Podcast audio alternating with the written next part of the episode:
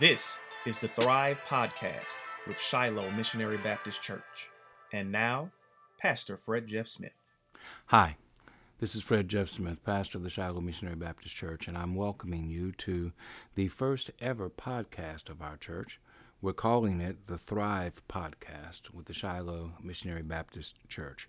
Thrive is an acronym. It stands for Transformative Thinking, Help in Ministry, Renewed Relationships, Invitation to Evangelism, Visionary Worship, and Excellence in Administration. That's what we feel like we at Shiloh need to be about, and we think that this podcast can play a role in helping us move in that direction. As this is being recorded, it is uh, the first Tuesday of two thousand eighteen, and as is typical when we start New Year's, we think about new and fresh things that we might be able to do in order to fulfill our mandate uh, to Christ. Evangelize the lost, disciple the saved, minister to the needs of hurting people. We have decided that we're going to delve into the area of podcasting and see if this works for our church. I need to tell you this right up front. Uh, this has not been in any way uh, a uh, strategized, uh, outlined, detailed Uh, pre-prepared podcast at all. Uh, in fact, this first podcast is more or less an introduction into what we hope to accomplish over uh, the weeks, months, and years to come. Our expectation is to provide a weekly podcast that uh, is directed primarily to the members of our church, but certainly not limited to the members of our church. Uh, there might be people within the Baton Rouge community uh, that might find uh, our thoughts, our conversations to be helpful uh, to you as we go forth. There might be people beyond the Baton Rouge community who will find these conversations helpful. Uh, when when I was uh, sharing with uh, people the idea of a podcast, one person asked a very simple, very direct, but a very profound question. Why? Why are we going to do a podcast? What do we hope to accomplish with the podcast? And uh, my immediate response is uh, it is my hope that through this venue we might uh, develop uh, a new avenue of communication. Uh, I think the communication is very important. I think that uh, in the second decade of the twenty-first century, as we're quickly moving toward the third decade of the twenty-first century, uh, the church needs to communicate uh, not just with the members who come within the church walls, but with the larger Christian community. Uh, the church needs uh, to be able to develop uh, conversations, uh, to initiate conversations uh, with interesting and thoughtful and intelligent and insightful and creative individuals that would allow us to think differently about the issues that confront us and how those issues uh, play a role in uh, the church life Uh, and in the gospel message of Jesus Christ. Does Jesus have something to say about the various social justice issues uh, that confront us? And is it something that we gather simply from being in worship on Sunday morning? Or is there something uh, more? Can we go deeper in this conversation? I, I think that it's important that the church uh, take the lead and not be fearful of where that conversation might go.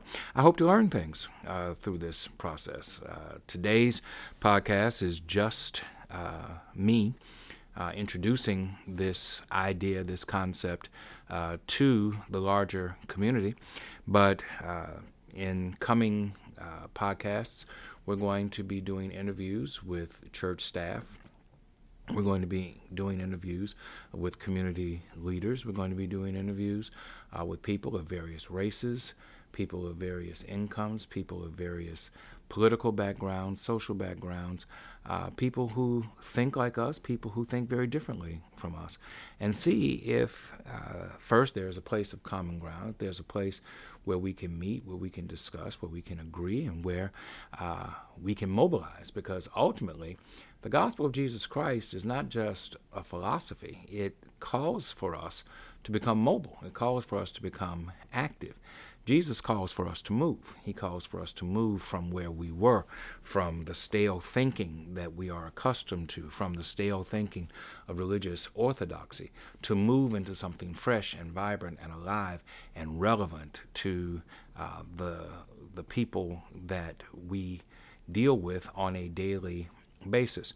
Uh, my father, Charles T. Smith, who pastored Shiloh for fifty years, was very fond of talking about the fact that the church needed to be relevant, meaningful, and purposeful. And part of that uh, relevance is the ability to adapt uh, the gospel, to shape uh, and reshape the gospel message uh, for succeeding generations. And so, in answer to the question, why a podcast, uh, the, the, the immediate goal is to foster new communication that might allow us to think differently, that will allow us to then act differently and bring about transformative change. Uh, there, there are serious social issues that confront us uh, as a community, and these issues needed need to be fleshed out. They need to be dealt with. Uh, economics. H- how does economics confront us as African Americans and as African American Christians and as African Americans in the South and as African Americans in Louisiana? Uh, employment issues. I'm always uh, a little concerned when I hear uh, on national news sites Uh, that the unemployment levels uh, in this nation are at historic lows, uh, because those numbers don't take into account uh, the breakout of, of what happens when you just look at African Americans, when you just look at African American males, when you just look at African American males uh, below a certain age, when you just look at African American males below a certain uh, educational level. Those numbers spike. And those are the numbers that we have to deal with on a daily basis. It's it's easy for uh, national news sites to say that unemployment is at four point one percent for the nation, uh, but they gloss over the fact that unemployment is much, much higher, uh, seven, eight, ten, twelve percent, depending upon which region of the country that you're talking about, when you're talking about African Americans and the various uh, social states that African Americans uh, find themselves in. When you talk about food deserts, and, and somebody's probably sitting there saying, what in blazes is a food desert? A food desert is uh, an area uh, where a large pocket of primarily poor, primarily African American people live, where they have no access uh, to fresh vegetables. They have no access to grocery stores. The nearest grocery store is five, seven, nine miles away. And uh, these people have to struggle uh, in order to uh, get food uh, at reasonable prices of a certain quality to put on the table for Uh, their children and their families to eat. You you hear all of these studies that are being put out all the time about uh, this nation being the most overweight uh, and the most obese at, uh, that they've ever been at any point in their history. Well, for many of these people, it's because the only access to food that they have is to processed foods and uh, sweet foods and foods that are designed uh, to give you a quick fill of the belly, but not to give you any kind of real nutrition. There's a reason why African American people are more overweight than any other people in this country. There's a reason why uh, our cholesterol rates are higher than anyone else's, our blood pressure rates are higher than anyone else's. There's a reason why we lead the nation in diabetes. It's because for many people within the African American community, access to good, nutritious, organic food is simply at a minimum. And and and does the church have a responsibility in lifting this issue and bringing it out to the public for people to see for people to hear and for people to be made to give a response to. Certainly in the Baton Rouge area over the last couple of years, law enforcement has been a major issue. Uh, since before uh, the shooting death of Alton Sterling uh, on July fifth of two thousand sixteen, Uh, it, it has been a major issue that went on long before that. The Baton Rouge Police Department needs to undergo tremendous reform. Uh, it needs to undergo reform with regard to uh, its hiring practices. It needs to undergo reform with regard to how it investigates itself and whether or not it is capable of investigating itself when it comes to police-involved shootings of civilians.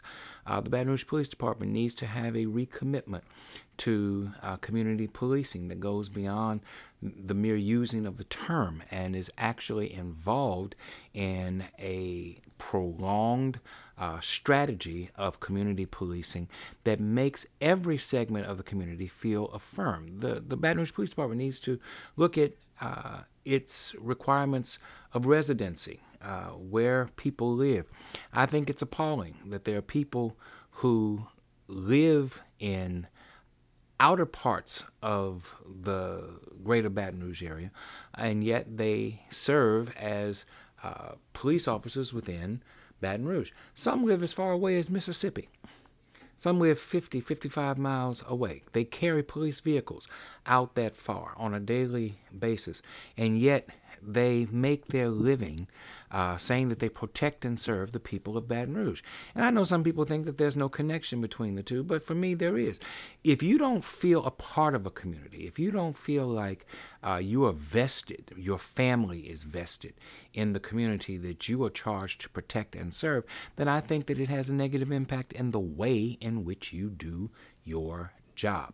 And I think that the church has a responsibility to, to bring these issues uh, to the fore and to at least talk about it and, and, and speak uh, what we believe the gospel has to say about these issues and demand some kind of a response from the community that will help us to find consensus in our thinking.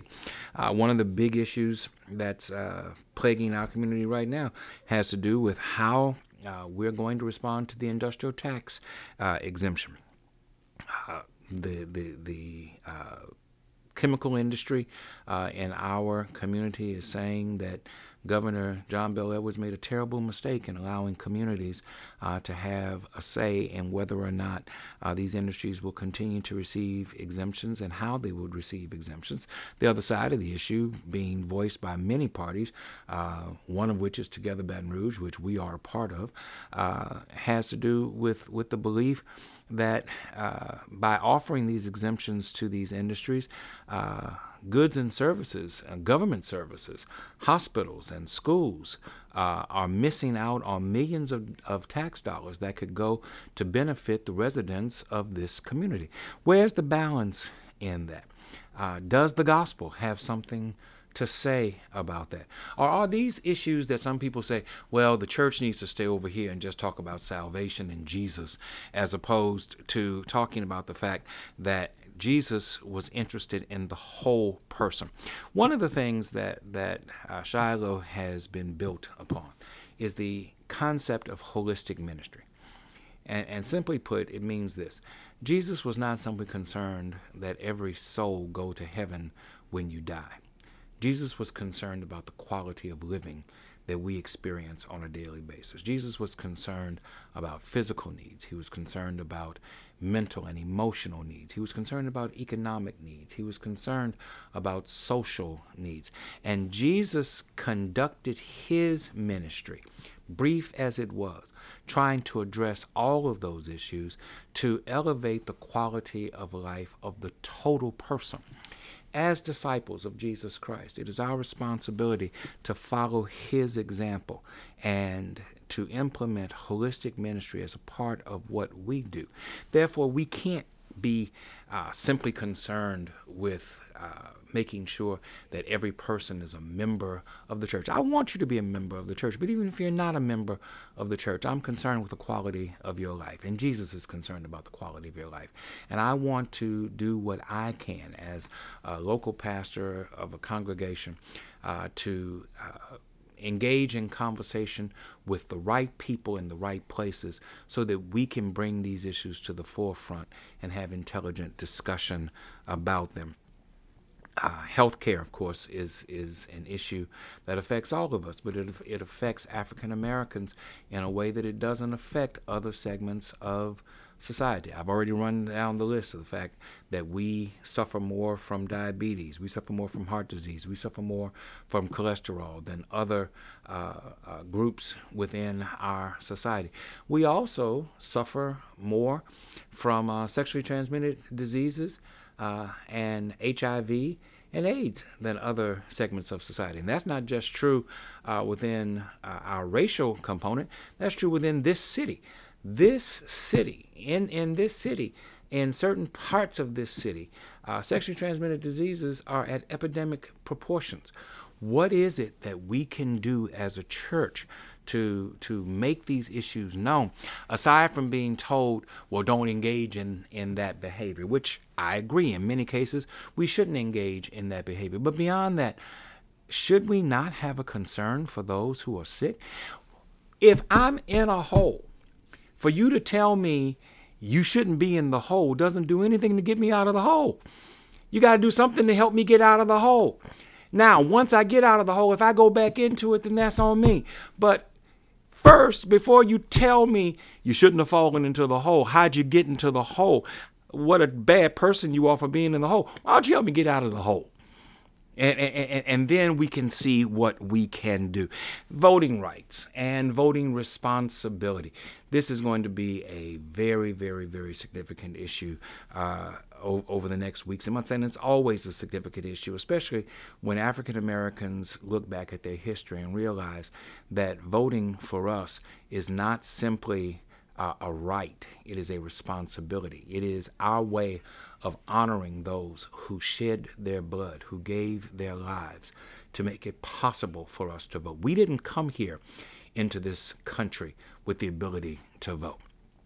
And people did everything that they could to keep us from voting. They used methods of intimidation. They used methods of manipulation. They used methods of, of uh, economic uh, hardship in order to try to keep us from voting.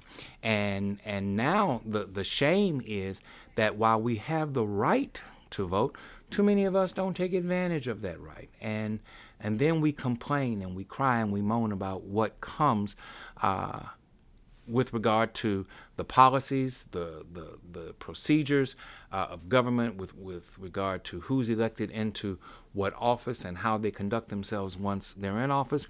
If you did not take the time to vote on tax measures, on policy changes, on school board races, on city council races, for the mayor's office, for the sheriff, for the district attorney, for Congress people, for state legislators. If you did not take the time to vote, if you had something to do that was more important than voting when, when, when you had the opportunity, then you really don't have a right to complain about where we are in a society. And the the the, the racial uh, bigotry that and discrimination that seems to be shown by some of those who assume and sit in these seats. It is our responsibility uh, to to pay homage to those who suffered and bled and died in order for us to be able to have the right to vote. Uh, certainly, as a church, we don't want to tell people how to vote. But we do want to tell people that they do have a responsibility to vote. So we should take that seriously. Schools. If there is a vehicle uh, by which African American people can improve themselves, can make a vast difference in the quality of their lives uh, over the next several decades, it is through education. What are we doing with education? Uh, how are we paying attention to what's happening to us with education? What what is going on with dollars that are being spent in the name of education? What's the distinction between public school dollars and charter school dollars and independent school dollars? Uh, what do what, what does the church think about the fact that public school dollars are being spent in many ways to support private school ventures? Uh, and, and has been going on in this state uh, for as long as I can remember. Uh, public school dollars uh, put f- uh, food in private schools for children to eat through school lunch programs. Well, why do these private schools exist? They existed because they didn't want to send their children to school with certain other children. And yet they want to take advantage of the opportunity to feed those children in their private schools with public school dollars. We use public school transportation in many cases uh, to pick up and deliver these kids to parochial and, and uh, private schools. Does the church have a voice in that? Do we have something to say about that? Is there equity in the way that this is being conducted? And uh, if we have serious conversation about this, I would love to have conversation with people who can point out where I may be incorrect in some of the things uh, that I'm thinking, some of the things that, that I believe. I believe that intelligent conversation exposes one to the opportunity to learn that he's been wrong so that you can get right.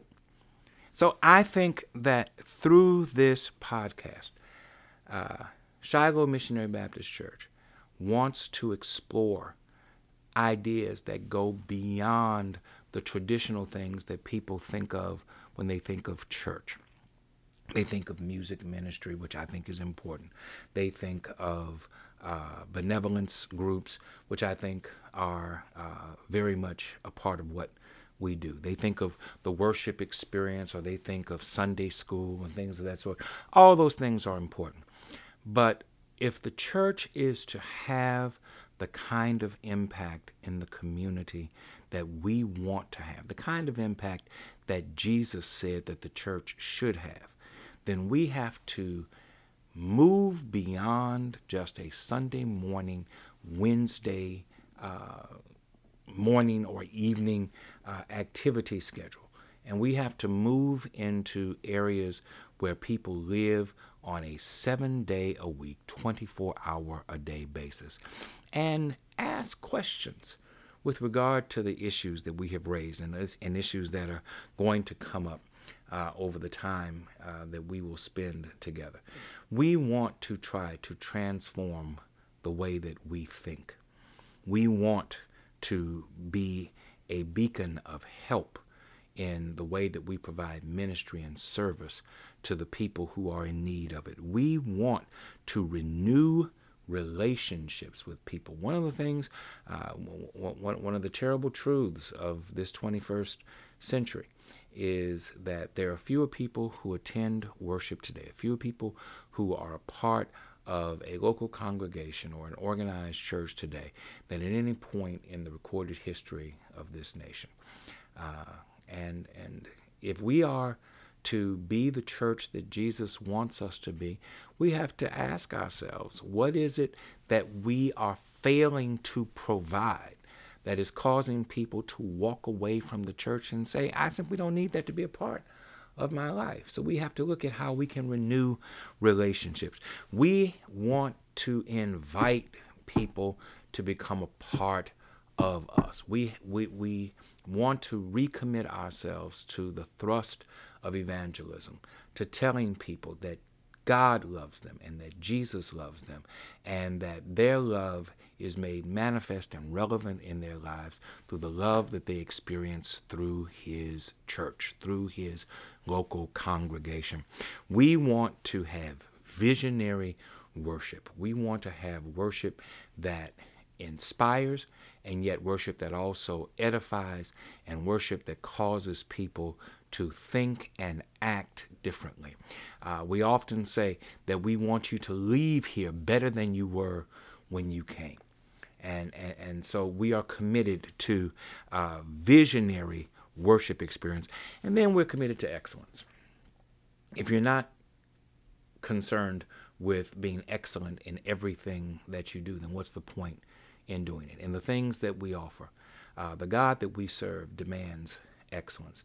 The Christ who died for us demands excellence. We serve an excellent God. We are saved by an excellent Christ. We are indwelled by an excellent Holy Spirit. We don't have any business being anything short of excellent in the service that we offer to Him and to this community. So we hope that uh, this introduction has been helpful to you. I hope that you're still listening. We've been going on now for about ten, fifteen minutes. Uh, every week, we're going to produce a new podcast, and we're going to put it out there. And we hope that uh, you find it to be uh, thought-provoking, that you find it to be interesting, that you find it to be attractive, and that you'll invite others to become a part of it as well. I'm Fred Jeff Smith, pastor of Shiloh Missionary Baptist Church, and I invite you to join with us. Thank you for listening to the Thrive Podcast with Shiloh Missionary Baptist Church. Next week, we welcome Reverend Demetria Jones Smith, Minister of Christian Education. Until next time.